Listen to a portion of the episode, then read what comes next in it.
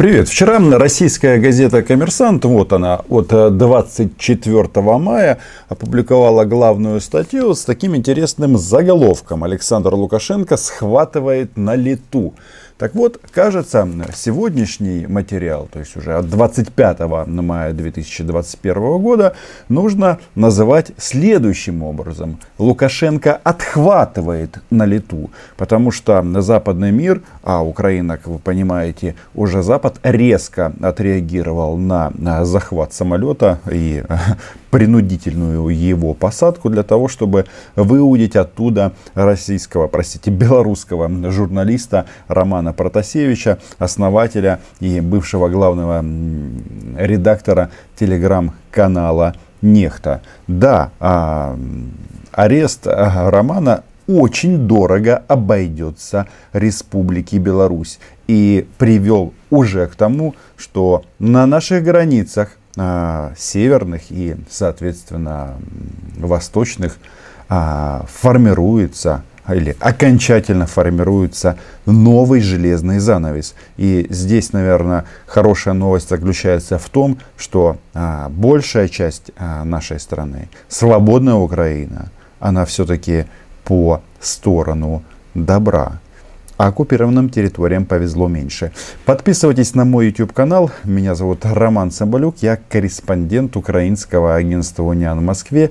Здесь мы называем вещи своими именами. Что важно отметить. Вот эта вот история, как она развивается, она лишний раз подчеркивает, что союзники Российской Федерации, они э, каким-то образом э, укладываются в одну простую логику что там, где Россия или друзья России, там ограничения на передвижение, ограничения на права и вообще масса-масса ограничений. Вот смотрите, что произошло а, с оккупированными территориями Украины. Раньше, а, до 2014 года, в Крым летали со всего мира. А, свободный аэропорт, Севастополь, ну, в первую очередь Симферополь, думали о том, чтобы сделать гражданские аэропорты в, в Севастополе, но пришли русские оккупанты, и да, авиасообщение теперь там не со всем миром, а исключительно со страной-агрессором, с Российской Федерацией. Никто туда больше не летает. Так, так. Смотрим на Донецк и Луганск. Там совсем все печально. Там вообще никто не летает, а российские оккупанты а аэропорты просто уничтожили, физически уничтожили. И Донецкий, и Луганский аэропорт теперь, э, он просто отсутствует, его нет. И это тоже а, отсутствие или привело к э, ограничению а, прав на перемещение. Хотя на востоке Украины, который сейчас оккупирован Российской Федерацией, там в принципе с этим сложно.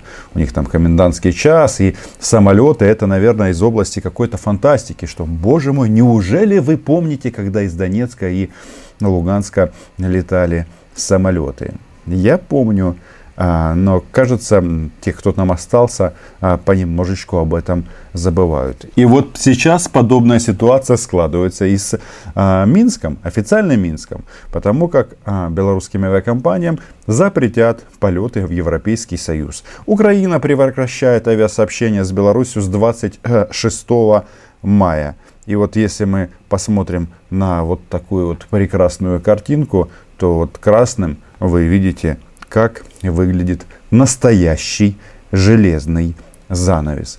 А, я бы не радовался, наверное, с точки зрения ведения бизнеса о том, что у нас прекращаются а, или сворачиваются экономические связи с Республикой Беларусь, потому что мы а, страна, которая не признала президентом Александра Григорьевича после, после захвата власти, да, что выборами то, что у них было, называть нельзя, но до этого каким-то образом мы все равно, как мне кажется, старались экономические какие-то связи сохранить сохранить. Но вот это, кажется, стало последней каплей, после чего а, пойдут и дальнейшие а, разрывы отношений. И, во-первых, россияне сильнее заходят на, на белорусский и политический рынок, и экономический рынок. Тут, тут неоднократно звучали всякие заявления о том, что а давайте-ка перестанем или заставим а, Беларусь а, ограничить поставки нефтепродуктов а, из российской нефти в Украину. Начинают об этом говорить. И, в принципе, если они об этом говорят, то лучше от этого самим отказаться и найти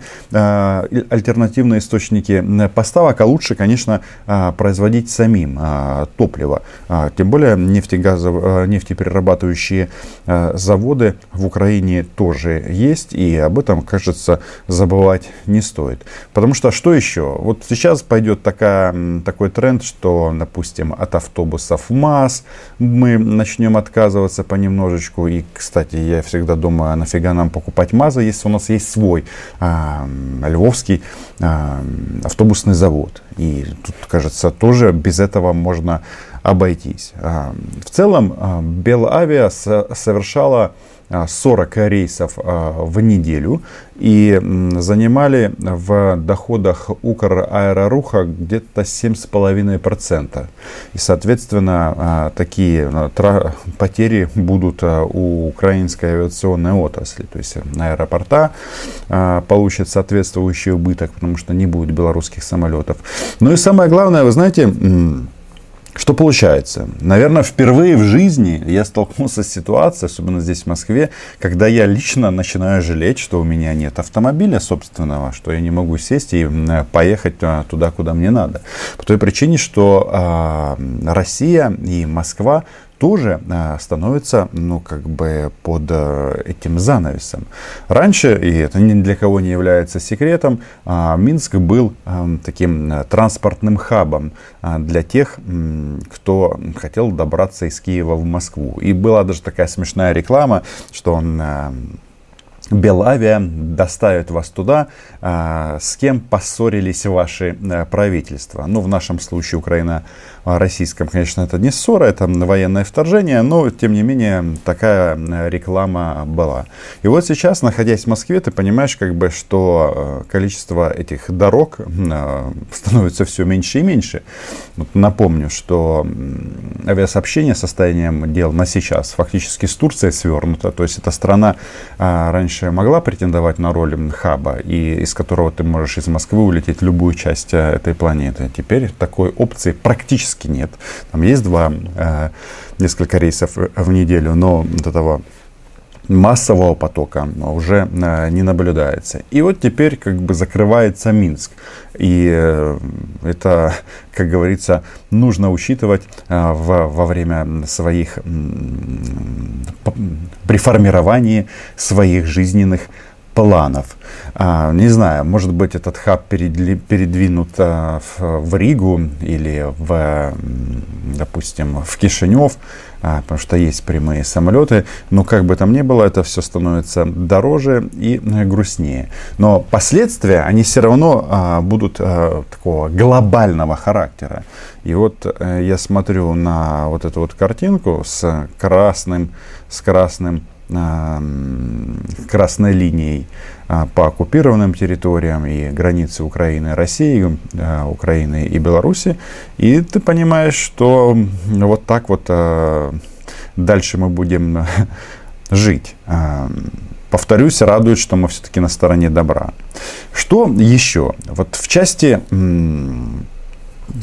освещения вот этого инцидента, принуждения к посадке самолета Ryanair, а россияне, естественно, на стороне Александра Григорьевича и используют свою такую старую тактику. Они говорят, а, давайте-ка мы лучше все обсудим.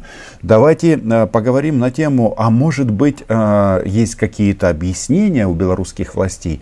Давайте поговорим по поводу а, того, может быть, все-таки была угроза теракта но давайте вынесем за скобки, в принципе, этого Романа Протасевича. Он вроде бы как бы пропал с этого рейса. Но не это же главное, и главная авиационная, авиационная безопасность. Мне вот эта тактика напоминает, как российская пропаганда делала, действовала, когда россияне сбили в небе над Донецком MH17. Они тоже говорили, что нет-нет, давайте обсудим, рассмотрим все версии. И тем самым, как бы вбрасывая вот в информационное пространство кучу всяких месседжей, информационного мусора, они должны были создать вот а, впечатление, что, блин, но не все так однозначно. Хотя здесь э, все очень как раз э, ясно и понятно. Вот э, цитируют здесь э, на российских каналах э, письмо якобы из Хамаса, который э, угрожал э, взорвать этот борт. Э, Цитирую. «Мы, солдата, солдаты Хамас, требуем, чтобы Израиль прекратил огонь в секторе Газа. Мы требуем, чтобы ЕС отказался от поддержки Израиля в этой войне». Ну и вот тут они говорят, если вы не выполните наши требования, бомба взорвется 23 мая над Вильнюсом. Это надо, конечно, постараться, потому что, э, вы знаете, э, Александр Григорьевич переплюнул э, Хамас и даже их некоторым образом обидел. Ну, во-первых, э, тут нужно отметить, что Россия не считает эту организацию террористической. И э, парни эти ответили таким вот образом. Мы не прибегаем к таким методам. А, за ними могут стоять стороны, которые стремятся демонизировать Хамас и помешать миру, сочувствовать палестинскому народу а, и его законному сопротивлению, а, заявили в этой прекрасной организации, которая запускает ракеты в сторону Израиля, причем э, без конкретики и без э, конкретной цели. То есть им не важно, кого эти ракеты убьют. Главное, чтобы погибли евреи, израильтяне. А, это говорит уже о том, что э, миссия будет выполнена. Поэтому пока Беларусь тем самым прибивает как бы еще сильнее к российскому кораблю, и, наверное, это главное следствие вот этой э, ситуации. А, Украина, как ни странно, проявила просто молниеносную реакцию а, и стала лидером в отношениях с выстраиванием новых отношений между Западом и а, Республикой Беларусь, потому что мы фактически одни из первых заявили о том, что прекращаем авиасообщение с этой страной и никаких самолетов в Белавия, вот этот Walk of Tanks к нам уже борт летать не будет. Хотя, ну, если так будет происходить э, в Республике Беларусь, то создатели этой игры компьютерные тоже наверняка оттуда э, заберут все свои вещи э, и не только. Вот. Я думаю, куда будут теперь летать самолеты Белавия, наверное, они могут а, попробовать направить а, свои маршруты куда? В Крым, к примеру. Ну, раз вы а, как бы попадаете в ситуацию, когда летать им некуда, кроме России, то россияне, соответственно, скажут, ну так давайте к нам. Вот у нас тут будет, есть тут у нас один полуостров оккупированный, никто туда не летает, вы будете первыми. Я вот скажу вам, у меня вчера тут некоторые товарищи начали там э, штормить, типа, Рома, давай распространяй информацию, что, они, что украинское правительство потом пожалеет, потому что вышлют посла, посольство и так далее, и так далее. Хотя на самом-то деле, ну, пока этого не произошло, но самое главное, э, высылка дипломатов, это касается и в отношении Украины, и Беларуси, и вообще там России, Запада, это все равно такая символичная вещь. Главное, там, где бабло. И вот сейчас мы пошли на шаг, который это идет, э, ведет к уменьшению притока бабла, но принципы берут вверх. Такой расклад. Подписывайтесь на мой YouTube канал, ставьте лайки, вподобайки. А, отдельное спасибо патронам и патронессам. И вы знаете, я вот э, еще под впечатлениями от э, моей беседы на традиционной во вторник с каналом Свободно. И, конечно, э, это, наверное, некоторая манипуляция и провокация, когда было сказано, ну, может ли Александр Лукашенко сажать самолеты для выполнения своего законодательства? Но если они принимают людоедские законы, для того, чтобы расправляться с неугодными, конечно, нет.